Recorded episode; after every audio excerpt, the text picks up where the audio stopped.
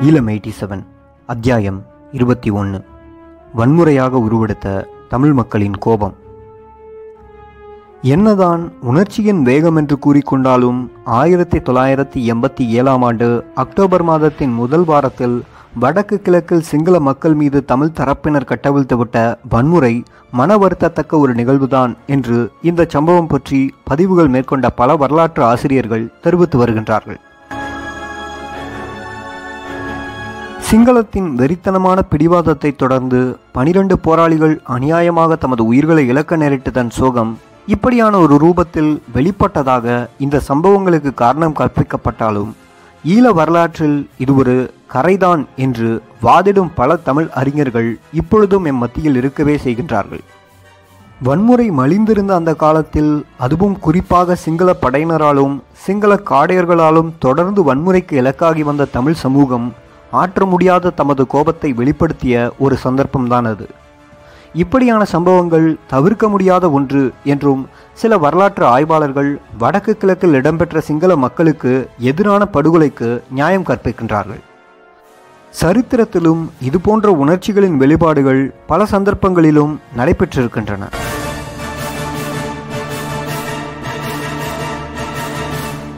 ஆயிரத்தி தொள்ளாயிரத்தி எண்பத்தி நான்காம் ஆண்டு இந்தியாவின் பிரதமர் இந்திரா காந்தி சீக்கிய தீவிரவாதிகளினால் கொலை செய்யப்பட்டபோது ஆத்திரமடைந்த இந்திய மக்கள் நாடு முழுவதும் சீக்கியர்களுக்கு எதிரான வன்முறைகளில் இறங்கியிருந்தார்கள். இரண்டு நாட்களில் இந்தியா முழுவதும் நூற்றுக்கணக்கான சீக்கியர்கள் கொலை செய்யப்பட்டார்கள். இந்தியாவின் இராணுவத்திலும் சரி இந்தியாவின் சுதந்திர போராட்டத்திலும் சரி இந்தியாவின் விளையாட்டுத் துறையிலும் சரி பாரிய பங்களிப்பை செய்து வந்த சீக்கிய இன மக்கள் ஆயிரக்கணக்கில் பாதிக்கப்பட்டார்கள். டில்லி கல்கத்தா பம்பாய் போன்ற நகரங்களின் தெருக்களிலெல்லாம் அப்பாவி சீக்கியர்களின் பிணங்களாக கிடந்தது. சில நாட்களில் பிரதமர் பதவி ஏற்றுக்கொண்ட ராஜீவ்காந்தியிடம் சீக்கியர்களுக்கு எதிராக மேற்கொள்ளப்பட்ட இந்த வன்முறைகள் பற்றி பத்திரிகையாளர்கள் கேள்வி எழுப்பியிருந்தார்கள். அதற்கு பதிலளித்த ராஜீவ்காந்தி ஒரு பெரிய மரம் சாயும் போது சில அதிர்வுகள் அங்கு ஏற்படத்தான் செய்யும். அந்த அதிர்வுகள் காரணமாக அருகில் இருக்கும் சில புல்பூண்டுகளும் அழிந்து விடுவது தவிர்க்க முடியாதது என்று பதிலளித்திருந்தார்.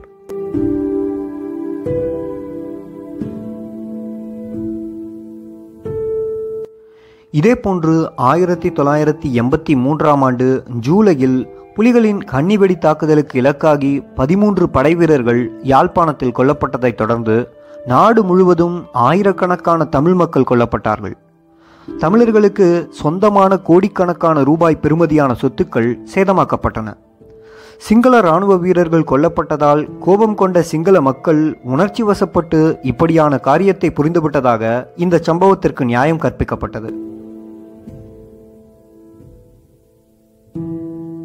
ராஜீவ்காந்தி கொல்லப்பட்ட சந்தர்ப்பத்திலும் தமிழ்நாட்டிலும் பெங்களூரிலும் வாழ்ந்து வந்த நூற்றுக்கணக்கான இலங்கை தமிழர்கள் இந்திய போலீசாரினால் வகைத்தொகையின்றி கைது செய்யப்பட்டார்கள். அடித்து நொறுக்கப்பட்டு பழிவாங்கப்பட்டார்கள். கடைகளுக்கு சென்ற இலங்கை தமிழ் பேசிய பலர் தாக்குதலுக்குள்ளானார்கள். இத்தனைக்கும் ராஜீவ்காந்தியை புலிகள்தான் கொலை செய்தார்கள் என்ற ஒரு சந்தேகம் மட்டுமே அப்பொழுது அங்கு நிலவியிருந்தது. அதுவும் குறிப்பாக சுப்பிரமணிய சுவாமியால் அந்த கருத்து வெளியிடப்பட்டிருந்தது. பிரதமரை இழந்த சோகத்தில் மக்கள் இவ்வாறு நடந்து கொள்ளுகிறார்கள் என்று நியாயம் கூறப்பட்டது. இரண்டாயிரத்தி ஓராம் ஆண்டு செப்டம்பர் பதினொன்னில் நியூயார்க் மற்றும் வாஷிங்டனில் இஸ்லாமிய அல்கொய்தா அமைப்பைச் சேர்ந்தவர்கள் என்று சந்தேகிக்கப்பட்ட தற்கொலை குண்டுதாரிகளால் மேற்கொள்ளப்பட்ட தாக்குதலின் பிரதிபலிப்பு முஸ்லிம்களுக்கும் எதிராக திரும்பியிருந்தது. நூற்றுக்கணக்கான முஸ்லிம்கள் அமெரிக்க தெருக்களில் தாக்கப்பட்டார்கள் கொலை செய்யப்பட்டார்கள். போதாததற்கு அமெரிக்க காவல்துறையும் அமெரிக்காவில் வாழ்ந்து வந்த பல முஸ்லிம்களை கைது செய்து துன்புறுத்தியது. தாடியுடன் தலைப்பாகை அணிந்து காணப்படும் சீக்கியர்களை கூட முஸ்லிம்கள் என்று நினைத்து தாக்குதல் நடத்தியிருந்தார்கள். இது பற்றி கருத்து தெரிவித்த அமெரிக்க அதிபர் மக்கள் தமக்கு ஏற்பட்ட தாங்க முடியாத இழப்பினால் கோபம் கொண்டிருக்கின்றார்கள் என்று கூறியிருந்தார்.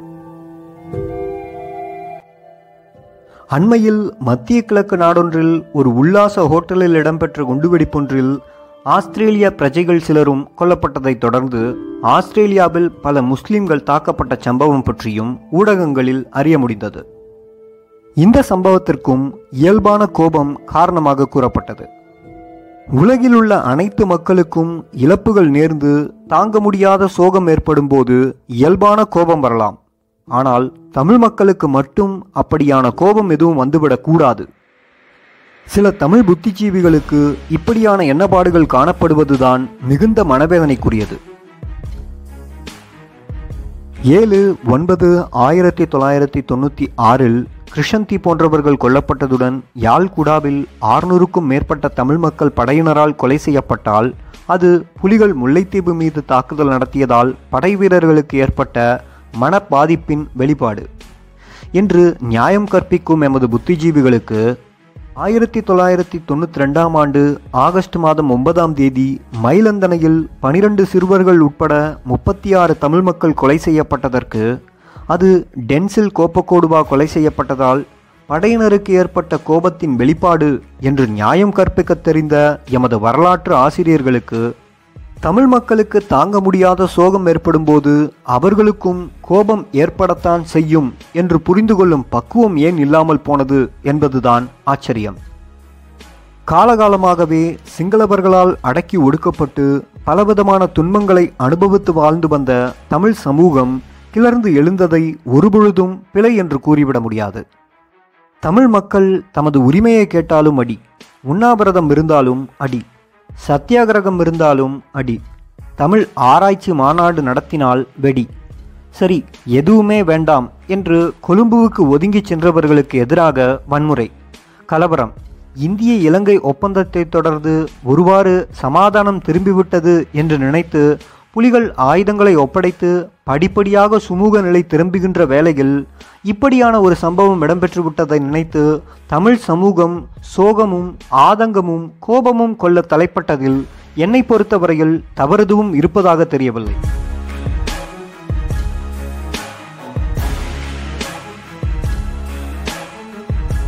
இந்திய இலங்கை ஒப்பந்தம் கைச்சாந்திடப்பட்டதை தொடர்ந்து விடுதலை புலிகள் மக்கள் மத்தியில் தாராளமாக நடமாடத் தொடங்கியிருந்தார்கள்.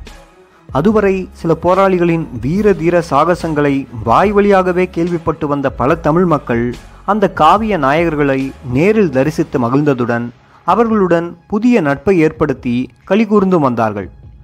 இப்படியான சந்தர்ப்பத்தில் தமது அன்புக்குரிய பாத்திரமான போராளிகள் சிங்களத்தின் சூழ்ச்சிக்கு பலியானார்கள் என்பதை சாதாரணமாகவே தமிழ் மக்களால் ஜீரணித்துக் கொள்ள முடியவில்லை.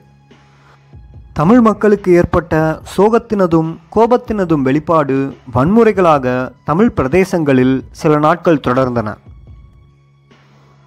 குமரப்பா புலேந்திரன் உட்பட பனிரண்டு போராளிகள் நஞ்சருந்தி தற்கொலை செய்து கொண்டதும் இறந்தவர்களின் உடல்களில் கத்திக்குத்து காயங்கள் காணப்பட்ட செய்தியும் தமிழ் மக்களின் மனங்களில் பெருஞ்சினத்தை ஏற்படுத்தியிருந்தது.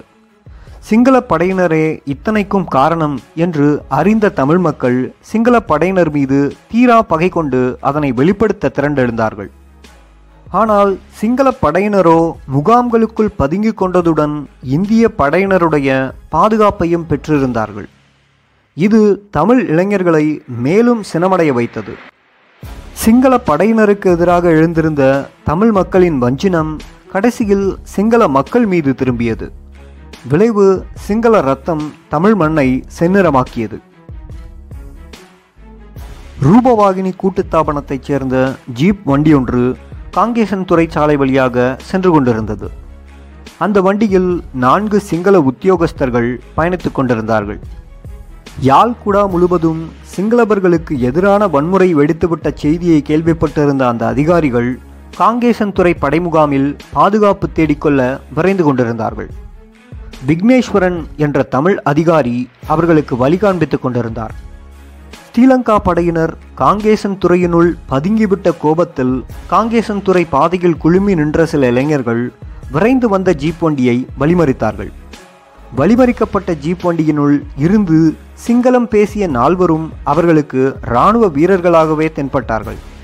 அந்த அதிகாரிகளின் எந்த நியாயங்களும் கோபப்பட்ட நிலையில் காணப்பட்ட அந்த கூட்டத்திடம் எடுபடவில்லை சிறிது நேரத்தில் அந்த நான்கு சிங்கள அதிகாரிகளும் தமது உயிரை இழந்தார்கள்.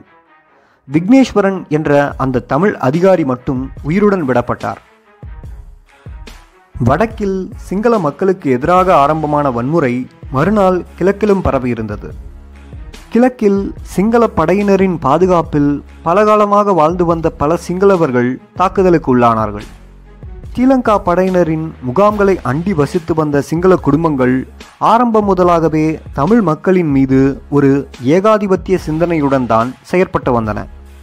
யாழ்ப்பாணத்தில் வசித்து வந்த சிங்கள மக்களைப் போலல்லாது மட்டக்களப்பில் வசித்து வந்த சிங்கள மக்கள் ஸ்ரீலங்கா இராணுவத்தினருடன் இணைந்து தமிழ் விரோத நடவடிக்கைகளில் தாராளமாகவே ஈடுபட்டு வந்திருந்தார்கள்.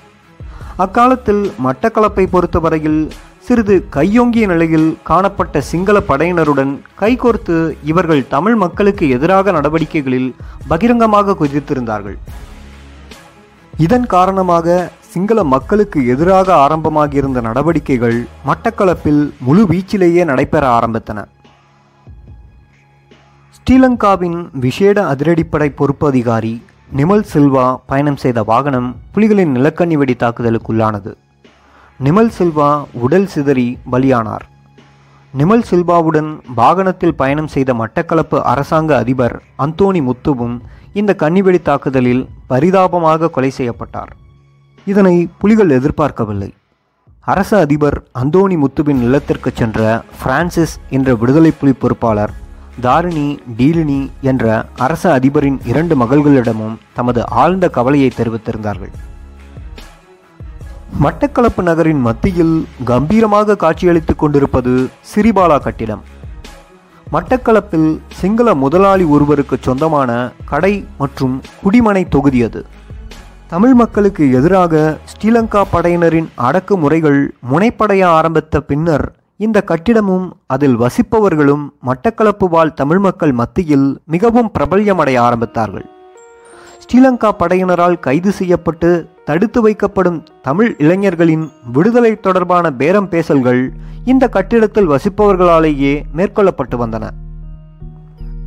ஸ்ரீலங்காவின் விசேட அதிரடிப்படையினர் சகட்டு மேனிக்கு கைது செய்யும் தமிழ் இளைஞர்களை பணத்தை வாங்கிக் கொண்டு விடுவிக்கும் கைங்கரியத்தை ஸ்ரீபாலா கட்டிடத்தில் வசித்து வந்த சிங்கள முதலாளிகள் ஒரு வியாபாரமாகவே செய்து வந்தார்கள். சுரணை கெட்ட சில தமிழர்கள் இதனை ஒரு உதவியாக கருதி பாராட்டி வந்தது வேறு விடயம். கிழக்கிற்கு பரவிய கலவரத்திற்கு முதலில் பலியானவர்கள் இந்த ஸ்ரீபாலா கட்டிடத்தில் வசித்தவர்களே. நள்ளிரவில் இந்த கட்டிடத்திற்குள் புகுந்த இளைஞர்கள் அங்கிருந்த குடும்ப உறுப்பினர்களை வாளினாலும் கத்திகளினாலும் வெட்டி கொன்றார்கள். மட்டக்களப்பு மாநகர சபை எல்லைக்குட்பட்ட இருதயபுரம் என்ற பிரதேசத்திற்கு அருகாமையில் ஜெயந்திபுரம் என்றொரு சிங்கள குடியேற்றம் அமைக்கப்பட்டிருந்தது.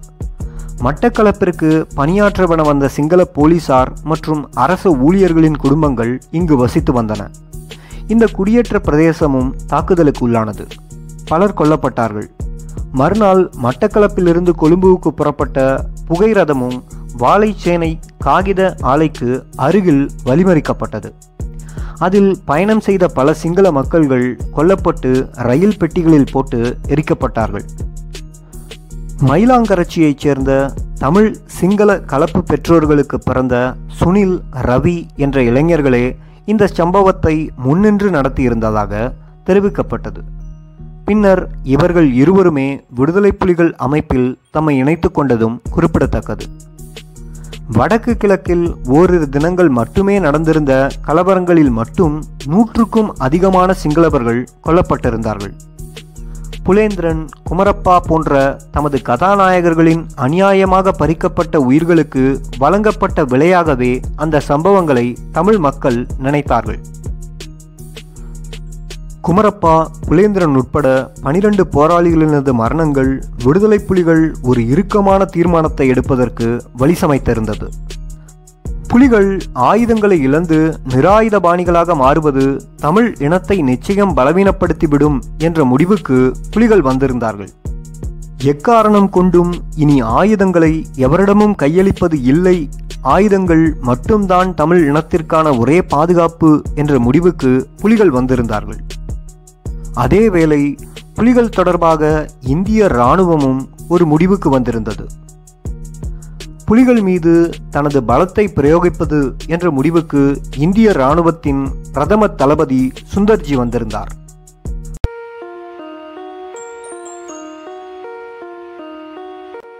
ஈழம் எயிட்டி செவன் அத்தியாயம் இருபத்தி இரண்டு. மத்தியஸ்தம் வகிக்க வந்த ராஜீவை சண்டையில் குதிக்க வைத்த ஜெயார்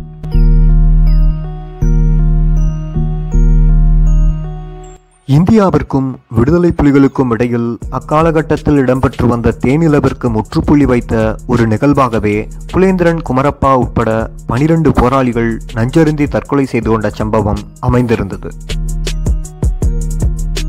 இந்த விடயத்தில் இந்தியா பொறுப்புடனும் நிதானத்துடனும் நடந்து கொள்ள தவறியதே பிற்காலத்தில் இந்திய படைகள் ஈழத்தில் ஒரு மாபெரும் அவலத்தை சந்திக்க பிரதான காரணமாக அமைந்திருந்தது என்று அறிஞர்கள் குறிப்பிடுகின்றார்கள். இது இந்தியா விட்ட மாபெரும் வரலாற்று தவறு என்று இந்தியாவின் சரித்திரத்தை வரைந்த பல ஆய்வாளர்கள் தெரிவிக்கின்றார்கள். ஜேஆரினதும் அத்துலத் முதலியினதும் சூழ்ச்சி வலையில் இந்தியா தெரிந்து கொண்டே விழுந்திருந்த சந்தர்ப்பம் என்றும் இந்த சம்பவம் பற்றி பலர் கண்டனம் வெளியிட்டிருந்தார்கள்.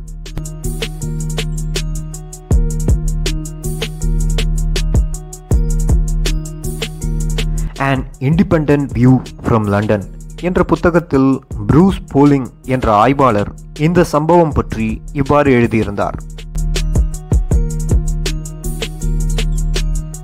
அதுலத் முதலி ஸ்ரீலங்காவின் தேசிய பாதுகாப்பு அமைச்சராக இருந்த ஆயிரத்தி தொள்ளாயிரத்தி எண்பத்தி நாலு முதல் ஆயிரத்தி தொள்ளாயிரத்தி எண்பத்தி ஒன்பதாம் ஆண்டு காலம் வரை அவர் ஸ்ரீலங்காவின் அரசியலில் முக்கிய பாத்திரங்களை வகித்து வந்தார்.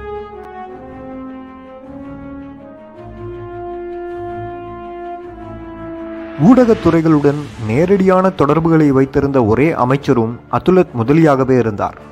மிகவும் புத்திசாலியான இவர் பல சந்தர்ப்பங்களில் இரக்கமற்ற ஒரு மனிதராகவும் நடந்து கொண்டிருந்தார். ஆயிரத்தி தொள்ளாயிரத்தி எண்பத்தி ஏழாம் ஆண்டு சமாதான ஒப்பந்தத்தின் போது பாக் நீரிணையில் கைது செய்யப்பட்ட சில விடுதலை புலிகளை இந்திய படைகள் ஸ்ரீலங்கா படைகளிடம் கையளிக்க வேண்டும் என்பதில் அதுலத் முதலி மிகவும் பிடிவாதமாக இருந்தார். இந்த சம்பவத்தில் பல விடுதலை புலி போராளிகள் தற்கொலை செய்து கொள்ள இந்திய படைகளுக்கு எதிராக புலிகள் நேரடி யுத்தத்தில் இறங்கும் சூழ்நிலை அங்கு உருவானது. இந்த விடயம் பற்றி நான் அத்துலத் முதலியிடம் பேசும்பொழுது நிலைமை இப்படி மோசமாக மாறிவிடும் என்பதை நீங்கள் முன்னரே உணர்ந்து இதனை தவிர்த்திருக்க வேண்டும் என்று தெரிவித்தேன். அதற்கு அதுலத் முதலி உண்மையிலேயே என்ன நடக்க வேண்டும் என்று நாங்கள் ஏற்கனவே எதிர்பார்த்திருந்தோமோ அதுதான் நடைபெற்றது.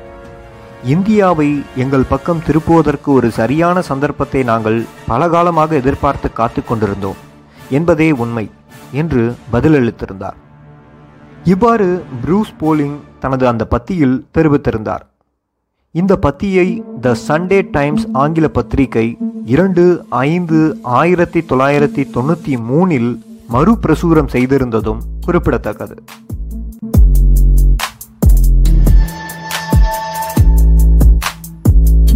ஜேஆரும் அதுலத் முதலியும் எவ்வாறு கெட்டிக்காரத்தனமாக இந்தியாவை தமது வலையில் விழச் செய்திருந்தார்கள் என்பது இதிலிருந்து புரிகின்றது.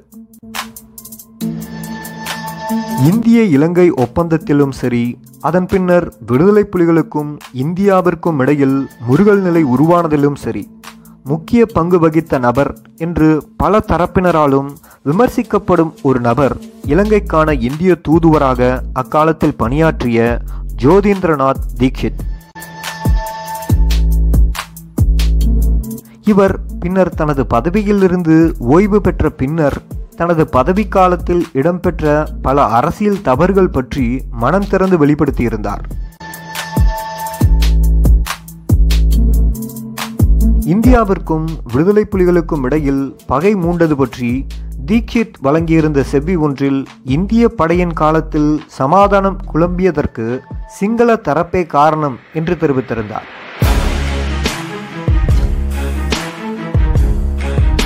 ஆயிரத்தி தொள்ளாயிரத்தி தொண்ணூற்றி நாலாம் ஆண்டு செப்டம்பர் மாதம் பதினான்காம் தேதி வெளிவந்த சண்டே லீடர் ஆங்கில பத்திரிகையில் தீக்ஷித்தின் செவ்வி பிரசுரமாகியிருந்தது.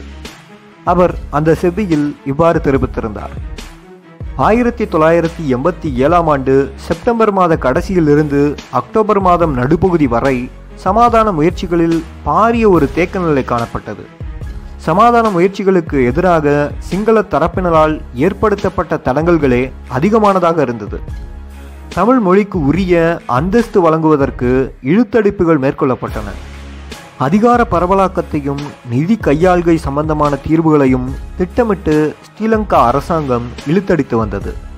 ஆகவே ஆயிரத்தி தொள்ளாயிரத்தி எண்பத்தி மூணு காலப்பகுதியில் இருந்த நிலையை நோக்கியே சமாதான முயற்சிகள் சென்று கொண்டிருப்பதாக தமிழ் மக்கள் சந்தேகப்பட ஆரம்பித்திருந்தார்கள். இது அப்பொழுது இடம்பெற்று கொண்டிருந்த ஒரு முக்கியமான பிரச்சனை. ஆனால் இந்தியாவை புலிகளுக்கு எதிரான யுத்தத்தை நோக்கி திருப்புவதற்கு பிரதானமாக ஒரு சம்பவம் நடைபெற்றிருந்தது. பதினேழு இளைஞர்களை கொழும்புவுக்கு கொண்டு வர வேண்டும் என்ற விடயத்தில் அதுலத் முதலி மேற்கொண்டிருந்த பிடிவாதமே இந்த பிரச்சனை ஆரம்பமாவதற்கு மிக பிரதான காரணம் என்று கூற வேண்டும். அவர்கள் இந்திய படைகளினது பாதுகாப்பிலேயே தொடர்ந்தும் வைக்கப்பட்டிருக்க வேண்டும். சில விடயங்களில் எம்மால் இணக்கம் காண முடிந்திருந்தது. ஆமாம் ஜேஆர் சில அரசியல் நகர்வுகளுக்கு சம்மதித்திருந்தார். ஆனால் அதுலத் முதலி சில சதி திட்டங்களை தன்னகத்தை கொண்டு செயற்பட முனைந்ததால்தான் இந்தியாவிற்கும் விடுதலை புலிகளுக்கும் இடையில் பிரச்சனைகள் உருவானது. ஜேஆர் ஜெயபர்த்தனேவின் விருப்பத்திற்கு மாறாக அதுலத் முதலி நடந்து கொள்ள முயன்றதால்தான் அந்த இளைஞர்கள் அநியாயமாக நஞ்செறிந்து தற்கொலை செய்து கொள்ள நேரிட்டது. இந்த சம்பவம் மிகவும் துக்ககரமான ஒரு சம்பவம் என்பதுடன் புலிகளின் தலைமைத்துவத்தை மிகவும் கோபமடையவும் வைத்த ஒரு சம்பவம் என்றே கூற வேண்டும். அவர்களை பொறுத்தவரை இது ஒரு நம்பிக்கை துரோகமான ஒரு செயலாகவே பார்க்கப்பட்டது. ஒரு வகையில் இது உண்மையும் கூட. இவ்வாறு தீக்ஷித் தனது செவ்வியில் குறிப்பிட்டிருந்தார். இதிலிருந்து ஸ்ரீலங்கா அரசாங்கம் இந்தியாவை எப்படி திட்டமிட்டு தனது வலையில் விழ வைத்திருக்கின்றது என்பதை உணரக்கூடியதாக இருக்கின்றது.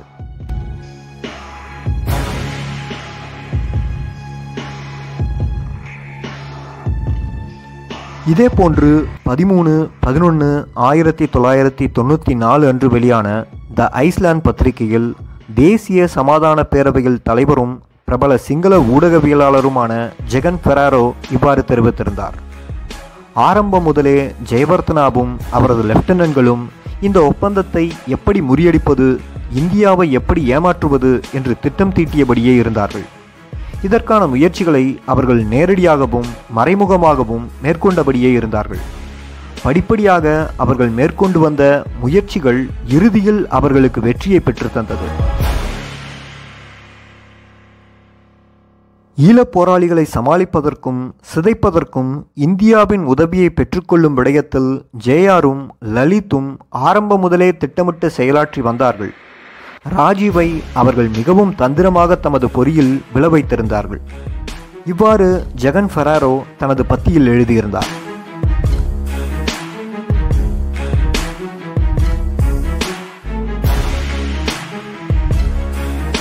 இந்தியாவை புலிகளுக்கு எதிராக திருப்பிவிட்ட தனது தந்திரம் பற்றி ஜேஆர் பல சந்தர்ப்பங்களில் பெருமிதம் வெளிப்படுத்தியிருந்ததும் நோக்கத்தக்கது.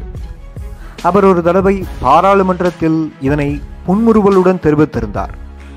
குஸ்திக்கு மத்தியஸ்தம் வகிக்க வென்று வந்த ராஜீவே கடைசியில் கோதாவில் குதிக்கும்படியாக ஆகிவிட்டது என்று நகைச்சுவாக தெரிவித்திருந்தார்.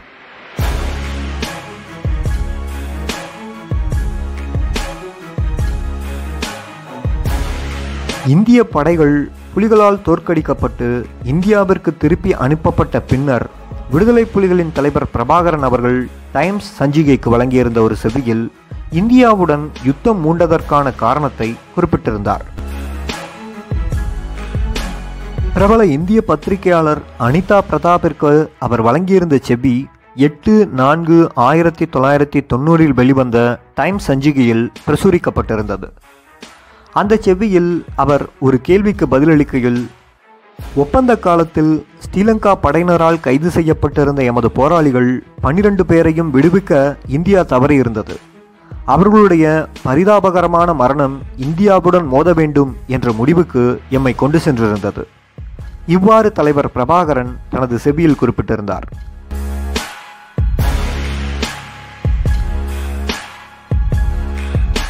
இந்தியா விட்ட தவறால் விடுதலை புலிகள் அமைப்பின் முக்கியஸ்தர்கள் பனிரெண்டு பேர் அநியாயமாக பலியானதுதான் புலிகள் இந்தியாவிற்கு எதிரான நிலைப்பாட்டை எடுப்பதற்கு காரணமாக இருந்தது.